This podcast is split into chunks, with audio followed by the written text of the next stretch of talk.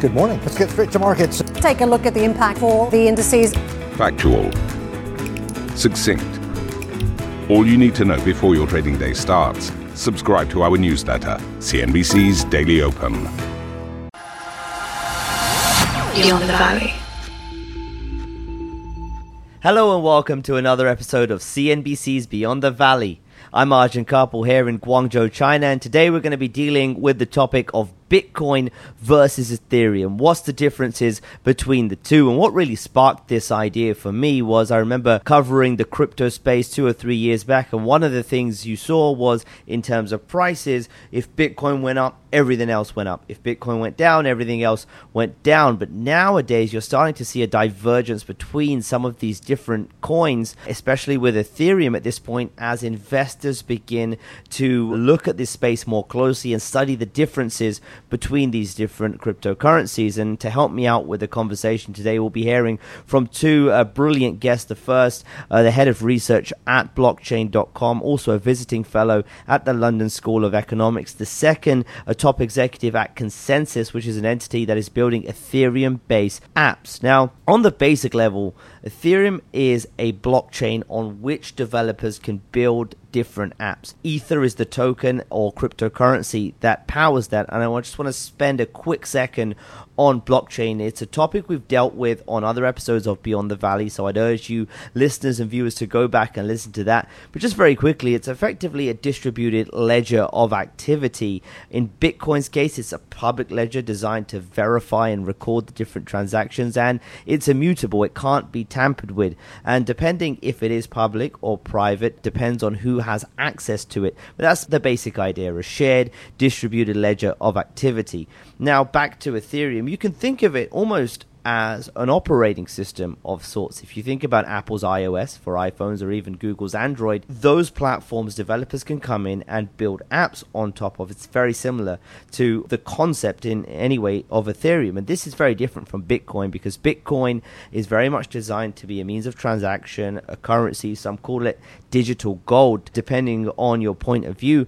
But that's very different to Ethereum. And it's worth just uh, spending a second talking about the original white paper for Ethereum, which was published in 2013 by the founder Vitalik Buterin, and eventually the project launched in 2015, six years after Bitcoin. And Vitalik did praise uh, Bitcoin, but said he wanted Ethereum to be something different. And in that white paper, he describes Ethereum as a next generation smart contract and decentralized application platform. Two very key terms here smart contract decentralized applications, and I'll add one more decentralized finance or DeFi. And we're about to delve into all these topics, so stick with us. And to help us out with the conversation, I want to introduce my first guest, Garrick Hileman, the head of research at blockchain.com, also a visiting fellow at the London School of Economics. Now, Garrick was one of the very first episodes of Beyond the Valley in which we spoke about Bitcoin. Garrick, so good to have you back on uh, Beyond the Valley podcast. Thank you, Arjun. It's a pleasure to be back on again.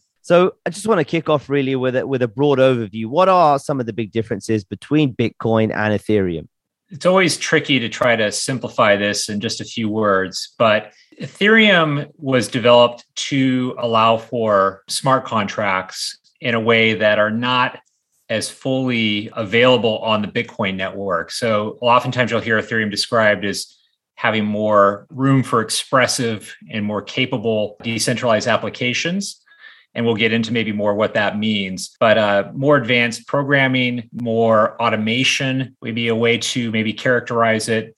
And uh, also more capacity. So, scalability is another big uh, feature that Ethereum is very focused on. And uh, a lot of what people are excited about in terms of what's in the pipeline for Ethereum have to do with that scalability, that additional capacity. So Ethereum, as you mentioned there, sort of talks about itself as, as a blockchain platform for smart contracts and decentralized applications. And I want to dig into these terms specifically for our listeners and our viewers as well. So let's just start off with this term smart contract. What does it mean? I always like to try to explain smart contracts with an example, something that is automated, uh, that can verify this took place, and then say automate a payment. And so um, imagine you were traveling and you have flight insurance, your flight's delayed or canceled. If that insurance policy was on a smart contract, the smart contract could, in essence, check automatically to see whether the flight is delayed or canceled. and make a payment to you without you having to file a claim. And also, you wouldn't even have to trust that the insurance company had the money. The money is held in escrow in the smart contract uh, on the blockchain network. So that's kind of the value proposition of, of a kind of a smart travel insurance contract. So if you sort of uh, extend that beyond sort of that application, which of course are very useful, and what are some of the sort of bigger things you see when the world of smart contracts? Let's take it to say sort of large financial institutions, for example, even governments. Yeah, this is where it gets really exciting. So things like you you imagine the New York Stock Exchange or Nasdaq can be in essence a smart contract, meaning that basically an entire exchange can operate in an automated way without people on top of a blockchain like the Ethereum network. And we've already seen some very significant traction for these what are called decentralized exchanges, which are basically just kind of a version of a smart contract, a money market protocol where borrowing and lending is fully automated. Again, no people matchmaking or, or intermediating. That's another uh, advanced smart contract that's gained a lot of traction to date. And the reason we're calling it a smart contract is effectively uh, we have a contract, but the rules of that contract are in code right? That's that's how this kind of works. And effectively if, if one thing happens that code is executed right? And and carries out the terms of the contract in a simple way. I think that's correct. And i think the word smart can be a little misleading. It might imply like an artificial intelligence, but I think the, the truth is closer to what you described, where the rules are embedded in software code and are executed automatically. Uh, now, some people may question whether that term smart is appropriate, given that sometimes people intend one thing to happen with smart contracts and uh, something else happens. These are bugs. And uh, unfortunately, we've seen a lot of exploits of smart contracts uh, this year. Hundreds of millions, in fact, have been siphoned off due to various programming issues of these smart contracts. Yeah, and that will certainly get into some of the challenges uh, in a moment. Just want to get into a, another term, and that is sort of decentralized applications. And we hear the word decentralized a lot when it comes to Bitcoin.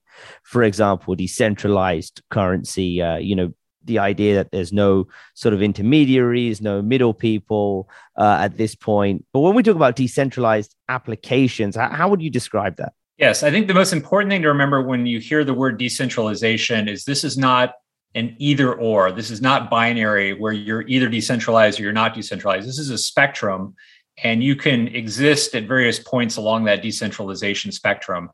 And, and so uh, that's really important to keep in mind. Some, there's no such thing as something that's completely decentralized. There's different degrees of decentralization.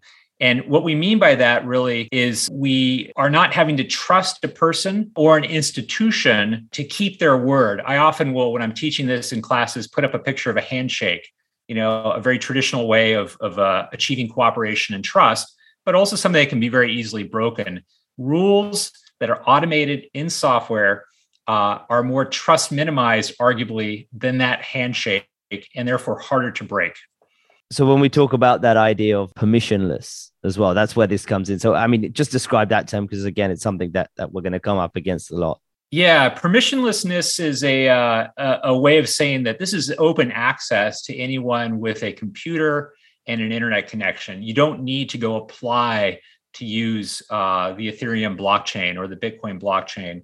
You just have to have a computing device and an internet connection and you can start using these uh, blockchain networks. You know, that's not how traditional finance has often worked, where you have to go into a bank, provide some identification, and get approved. And there's a billion plus people who don't have bank accounts, some of which, you know, hundreds of millions don't have ID. And blockchains kind of do away with all that and saying, hey, just get on the internet and you can start transacting, coding, building an application, launching the next uh, Alibaba on a decentralized network yeah, you take that idea of decentralized, now you take it to decentralized finance, DeFi, huge buzzword again, and just lay out what that means for us.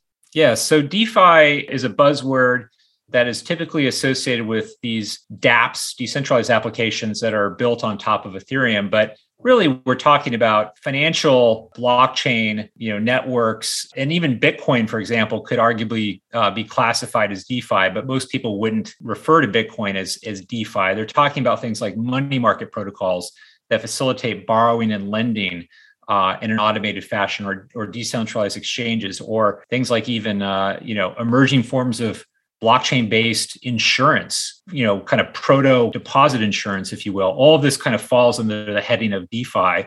And uh, many people are, are looking at this and saying this is the new financial system that's being built and can replace our existing traditional financial plumbing with decentralized financial plumbing.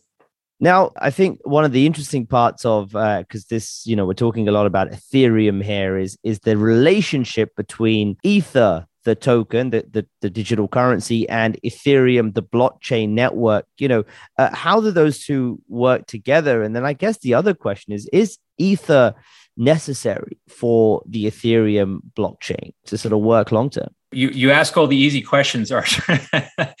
so it's important to think about um, these two things as kind of distinct, but also uh, very integrated. And, and you can think of Ethereum as kind of like the database or the ledger or the network. Um, you know, sometimes you'll use uh, the analogy of like a train car you know, as kind of like the currency or the asset that's traveling on top of the train tracks. Those rails you can think of as Ethereum, the network. And in the case of Ether, the train car, and Ethereum, the train tracks, these things are locked together. Uh, they can't be kind of separated. Ether lives on those rails and cannot be taken off those rails in the same way you could think of like, well, I could take my US dollars and move them across Visa's rails, and then I can move them across PayPal's rails. I can kind of lift that train car up and off of different rails. Ether is locked and fully integrated to Ethereum, the network, and that integration is partly what allows for the ease of programming smart contracts and decentralized applications in DeFi. And then I just want to get onto, I guess, some of the challenges as well with, with Ethereum. And you mentioned one earlier, some of the bugs perhaps with, with smart contracts and some of the uh, the issues in terms of people losing money that result from that as well. I mean, how are those things solved? Um, you know, and how big a problem is that uh, as we look to the future of Ethereum? Yeah, it's a great question. I mean, I think the latest estimates are over a half a billion US dollars has been, you know, lost through various exploits or bugs, uh, flash loans, uh, attacks uh, vampire attacks. There's, there's all sorts of different names. It is a real issue, and it's important for people playing in the DeFi space to understand this is still semi experimental and even some of the oldest and most battle tested money market protocols Compound for example recently had a bug that allowed for um, you know kind of the treasury to be to be drained uh, in the tens of millions of dollars so so you do need to be aware that this is new uh, but you know, at the same time, the teams are iterating and learning, and uh, you know, we haven't seen anything what I you know what I characterize as catastrophic happen.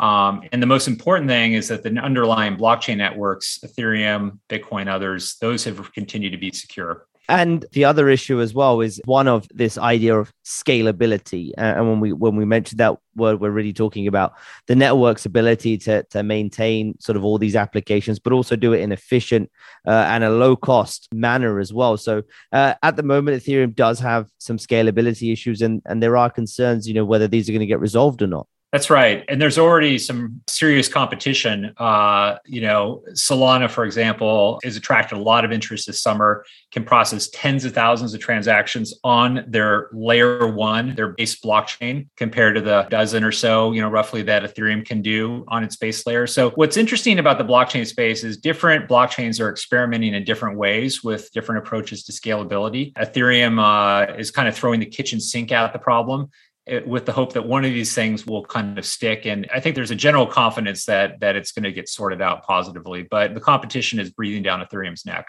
Yeah, and certainly I want to dig into those things in a moment in terms of sort of upgrades to the network and things that are happening in that space. But just one of the other issues, because you mentioned sort of Solana there and, and all these other challenges, is, you know, if we look to the future um, and you've got various different blockchain uh, platforms operating, the other issue is one of, of these being able to, to work together or, or interoperability. Do you see a world in which these different platforms can work together? do we get a world of sort of fragmented applications on various different blockchains. I mean, how do you see that playing out? Yeah, no, that, that is uh, you know the multi-trillion-dollar question actually, and and I think what we're seeing already, I think, is a clue as to what to expect. So we have, for example, coming back to Bitcoin, something called wrapped Bitcoin, which is a way of tokenizing Bitcoin on top of Ethereum. And so you actually see a significant amount of Bitcoin moving on Ethereum, so to speak, and serving as collateral in these DeFi borrowing and lending protocols on exchanges. And so there are already bridges in various ways that we're finding to make collateral assets and protocols more interoperable. But how that all plays out uh, is a very hotly debated topic and, and worthy of its own hour plus long top podcast, frankly. And one of the things we've seen with you know the Bitcoin blockchain, but also uh, Ethereum and other blockchains is you know upgrades to the network. It's almost as if you've got a, an Android or an iOS system on your phone and you download uh, the new uh, update for that. Obviously, not as simple as that. There's a lot more in it, but effectively, that's the idea here. So when you think about um, the Ethereum network at this point, what are some of the upgrades coming into the coming through the pipeline, uh, and what does that mean for the Ethereum blockchain going forward? Right. Well, we've seen already some big changes uh, around Ethereum's monetary policy and the supply of ETH, the currency. And you know, we've seen you know transaction fees rather than going to miners getting burnt, and so that's uh, reducing the supply, putting kind of like a tightening of supplies. I guess the way to think about it simply. You know, that's one thing that's making ETH arguably scarcer and maybe a stronger store of value, putting it more directly in competition with Bitcoin specifically as a scarce store of value. So that's one thing. Certainly, capacity. Uh, you know, we're looking at things like gaming, non-fungible tokens, you know, collectibles, something you buy once, maybe like a piece of art. You may not be transacting regularly, but if you're going to run something like a Fortnite or or some kind of multiplayer game on top of a blockchain, there's going to be a lot of need for for throughput and high transaction capacity. So I think scalability enables some pretty incredible, you know, kind of uh, opportunities in gaming specifically. Um, so those are a couple couple things I'd highlight that I think are on the horizon.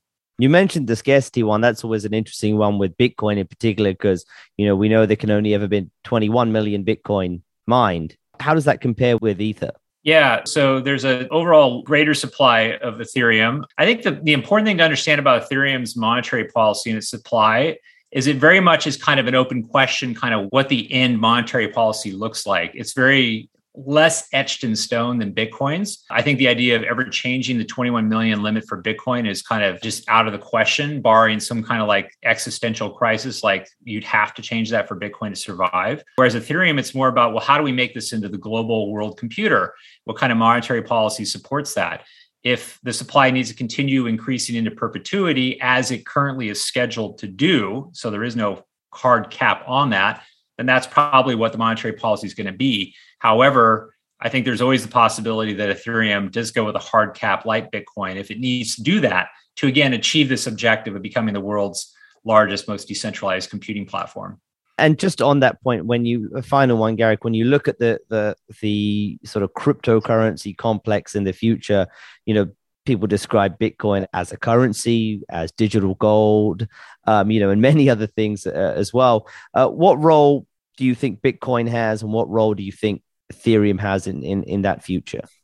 Yeah, this, is another huge question. I mean, many people, you know, take the view, and it may be a minority view right now, that actually all of this DeFi and decentralized applications are going to collapse back on top of Bitcoin and see layer two networks like Stacks, for example, enabling NFTs and what, you know, DeFi on top of Bitcoin. And many people think that that's kind of where this will go because Bitcoin is the most decentralized network. That's in essence why you would ever use a blockchain and something that's more centralized is going to always have a hard time competing with the most decentralized network. Having said that, Ethereum is moving more quickly in terms of innovation than Bitcoin has, I think, a pretty good competitive mode of developers and, and, and applications on it already. And uh, it's going to be interesting. I mean, this is what keeps uh, people like me who've been in this space for 10 years excited. How is this battle going to play out? Uh, certainly. I mean, it's one we're going to be watching uh, very closely as well, Garrick. But look, it was so good to have you back on the podcast. Thanks for that uh, fantastic insight. Thank you, Arjun. Always a pleasure. We're just going to take a quick break. Stick with us. We'll be right back after this short message.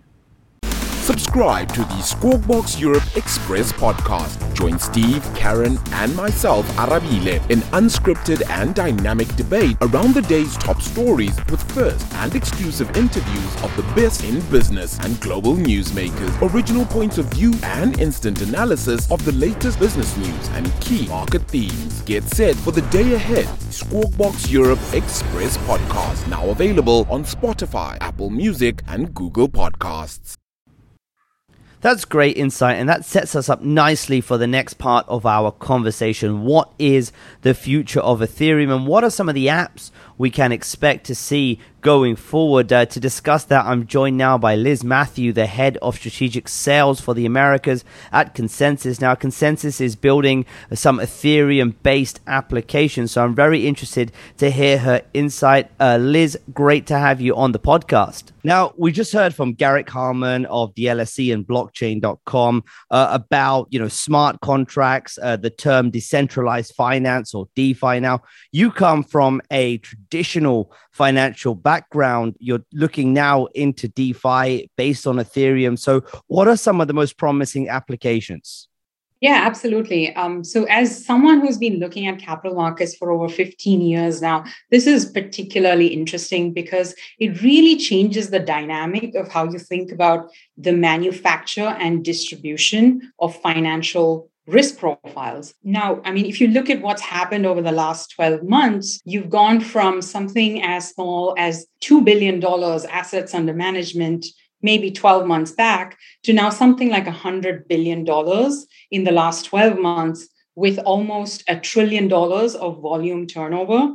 And so we we're seeing an explosive growth. But even besides that price action, what's really cool is that you have now the ability to use open source, composable, permissionless, censor resistant software to essentially create the ability to lend, borrow, stake, swap, hedge. These are activities that were otherwise extremely concentrated and accessible just to a very small number of institutional uh, investors. And then, from a cost perspective, this improves access to financial engineering overall, not only to the long tail of institutions, but also to the retail in a very disintermediated way. And I used to sort of work in London, obviously a, a, massive financial center, and talking to a lot of the, the financial institutions there, it seemed like even years ago they were discussing blockchain technology. It felt like just a bit of a buzzword, really. There wasn't really much happening um, in this space at that point. So where are we now? I mean, how are how are large uh, institutions such as banks or, or insurance companies uh, approaching uh, this technology? Yeah, it's a really good point. So, yes, a couple of years back, I think we were still in the experimental stage. Uh, banks and um, regulated capital were looking at this purely from an experimentation point of view. Many of the experiments were really not on the public mainnet, they were on a private permission network, and people were just tra- trying to understand the applicability of this protocol, if you will. Today, I think there's a far greater understanding of the power of decentralization. Um, some of the problems that have plagued TradFi, as we call it, still exist. It's still very inaccessible. Uh, players still suffer from really bad cost structures, and the industry has collectively not solved for things like identity and shared compliance. Um, and I'm sure your viewers will appreciate um, stock markets and bond markets at a retail level. And I don't know if they fully appreciate how manual the issuance and life cycle of these instruments are at the wholesale level. So, how does a bond get issued? How does it get sold? All of this is very manual today in TradFi. And so, today, what we're seeing happen is you have the most forward thinking banks and custodians lean into understanding the revolutionary nature of decentralized finance. They are looking at this obviously because their clients are looking at this as an asset class that has given uncorrelated outsized returns in the last few years. But what I would also like to highlight is you are seeing an emergence of regulated institutions, so exchanges, regulated custodians, and funds that are looking into this space from a real first principles basis and are actually deploying real capital and at institutional levels One of the things I've seen over the years is, is proponents of this kind of technology will often say, well, you know, blockchain can solve this, blockchain can solve that. And oftentimes there's absolutely no need for the, that, that technology. Why at this point are some of these examples you're bringing up uh, requiring blockchain technology? Why, for example, can more efficient FX not be done without it? Yeah, I mean, when you ask why blockchain, it's it's almost like asking me why internet 20 years back. Um, and sort of when Web 2.0 or even Web 1.0 was sort of emerging, I don't think people fully understood the far reaching consequences and applications that could have been built off of it. Today, I mean, we've gone through a few cycles of things that have taken popular interest, right? So the summer of 2020, we sort of refer to as the DeFi summer, where you saw automated market makers, you saw liquidity pools that you could lend and borrow to.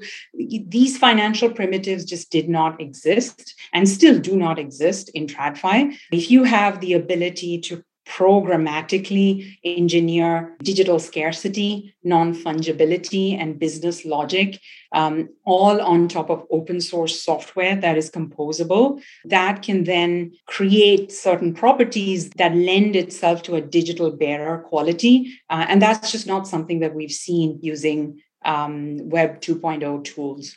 Now, you've been uh, talking about sort of regulated institutions looking at this technology, uh, and regulation is is going to be very key for the future of this technology. Really, at the moment, uh, the regulators, uh, particularly in the U.S., uh, aren't wholly convinced by DeFi. I was reading a, a speech uh, earlier this year from the commissioner of the Commodity Futures Trading Commission. He was talking about DeFi, and his argument was that the intermediaries that currently exist in the financial system play a, a key role. Um, stability is one of those those roles that they play, and um, that that was his point. And he ultimately said that at this point, DeFi is is a bad idea um, for the system. Of course, uh, decentralized finance looks to get rid of those intermediaries. So. Um, when you think about the regulatory environment right now, it doesn't seem as open at this point to DeFi. Do you think that's going to change? Oh, absolutely. I think, you know, we, so we at ConsenSys absolutely welcome further clarity around regulations. Uh, we think that there should be rules in place that, um, first and foremost, improve access to financial markets, especially among those groups that have traditionally been excluded. Um, we also welcome regulations that provide regularity, uh, sorry, clarity, regulatory clarity and um, and and really seek to protect consumers as well as seek to establish a marketplace integrity and so what we've found is that, you know, if you look at episodes like post 2008, no one had a clear visibility on where the systemic risks were. We didn't have a view of um, who were the beneficiaries of certain derivative contracts. And so I would argue that using blockchain, having an immutable record of transactions, real time should address some of the operational inefficiencies that TradFi have suffered for over the years. That being said, I'll also say that much of the regulation today has been designed for an intermediated ecosystem. And I think it's worth looking at a framework that thinks about a disintermediated ecosystem. So, in, your view, that would require so, some form of new regulation. The existing framework doesn't work, in your opinion yeah without getting into specifics i mean the rules you know some of the rules specifically in the us were designed in the 1930s at a time when really we didn't have the benefit to a lot of the technology that we have today. Um, and so it's definitely worth taking a look of really what you could achieve with the technology uh, available today. I think it needs to be nuanced. Obviously, the principles of consumer protection and marketplace integrity still hold. And we hope that this technology is used for um, wider adoption and greater financial access, both at the retail and institutional level. Now, beyond uh, sort of financial uh, institutions, be, beyond the financial system, one of the uh, big things we've uh, seen recently is non fungible tokens or NFTs. often built on the Ethereum uh, blockchain. They've become very popular, particularly for you know pieces of digital art, for example. But I guess one of the bigger themes here is the tokenization of things. You know, putting uh, some of these what were things you'd usually buy physically onto uh, a digital ledger. So, as you look at NFTs, I mean, what kind of insight does that give us uh, into the future of, of Ethereum and, and the broader blockchain technology? I think that's a great question. And I think the popularity of NFTs has really taken off this year. Um, it's begun by cyberpunks and bored apes, which are really very rudimentary, but as the technology improves, and as you think about really what are the attributes, the non fungible attributes that would benefit a particular asset class, really you can think of um, applications that go beyond uh, collectibles or digital art uh, absolutely will power the digital goods economy. It is very intuitive for the gaming economy to embrace this technology. If you look at something like Axie Infinity, that's taken so uh, popularity, uh, you know, in in the Philippines and other countries. I mean, that in itself is an economy in itself of buyers and sellers of time and money. And so it's really great to be able to see that um, non fungible token software being used to be able to replicate what should actually be the function of an economy in the first place.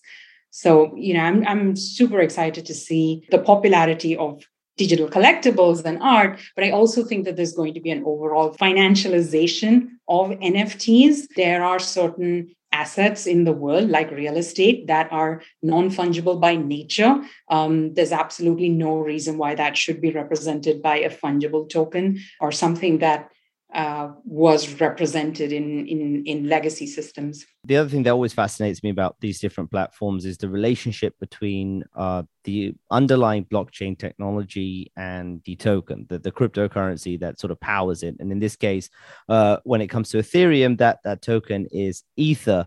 Now, there's been a lot of criticism, say, of other platforms that the underlying blockchain is great, but the token is unnecessary. Why do we have this? I mean, what's the relationship here between Ether and Ethereum? Is Ether absolutely necessary uh, for all of these applications to run? It's a really interesting question and really tests my um, my awareness levels really of, of blockchain as a, um, as a science. Uh, but I would like to separate out the price action of Ether to the utility of how the blockchain works. Um, you're absolutely right that the validation of blocks at the protocol layer doesn't need to be powered by a currency that is so volatile. We seek to have this software if you know eventually be used to be maximally decentralized and be maximally relevant globally and eventually be a public utility so the price action of eth per se um, and the volatility around it really is immaterial. I would say that you know I think there's a lot that can be done in improving um, sort of the variability of transaction fees in general. And I think that the software is only going to get better. The solutions around the usability are only going to get better. I expect in the future, you are going to see a world where really all the complexity around gas fees and the volatility and the fact that your transaction might not get committed because of congestion in the network, all these issues are being looked at very deeply and trying to be solved. And the usability of any technology at the very early stage isn't really um, the driving factor for adoption, uh, but it will get better going forward. And beyond the Ethereum platform, there are a number of other challenges uh, around coming up. As you look to the future and you see applications being built on, say, Ethereum, you see applications being built on uh, another platform, for example. What does that mean for interoperability systems being able to work together? And does that get us to a place where actually, in looking to decentralized finance, we actually get into a, a sense of fragmentation of finance? Yeah, that's a really good point. So um, today, um, you know, MetaMask and our suite of products are compatible with Ethereum and um, EVM compatible chains. So there are many other chains that you will still have access to through MetaMask, the digital wallet, and our host of uh, products. Um, for the other chains, I think absolutely you're right. Like you do see arbitrage opportunities in other chains vis a vis Ethereum or EVM compatible. And some of that arbitrage opportunity is because access to those chains is difficult. And so it's something that we get asked a lot, especially from smart money clients, if you will, in solving for that. Um, we are constantly working to improve the interoperability of our platform with others. Uh, we absolutely think that we want to make this software absolutely reach everyone globally. And so that would mean an interoperability with other chains and providing the software in order to do that. Great, Liz. Uh, fascinating conversation. Thanks for for that insight into the world of DeFi at the moment. Um, you know, we've got so much more to talk about, and hopefully, we can do it again on another occasion. Absolutely. That this has been great. Thanks for having me, Arjun. Hopefully, that's given you viewers and listeners a sense of Ethereum versus Bitcoin. There's so much more in depth, of course, we can go, but we just wanted to lay a foundation with this episode, and we can certainly uh, talk more about it in the future. Let us know your thoughts. Are you invested in either Ethereum or Bitcoin? If so, why? You can leave a comment below, or you can also hit me up directly on Twitter at Arjun Kharpal. Well, that's it for another episode of CNBC's Beyond the Valley. Thanks for watching and listening, and I'll catch you next time. Beyond the Valley.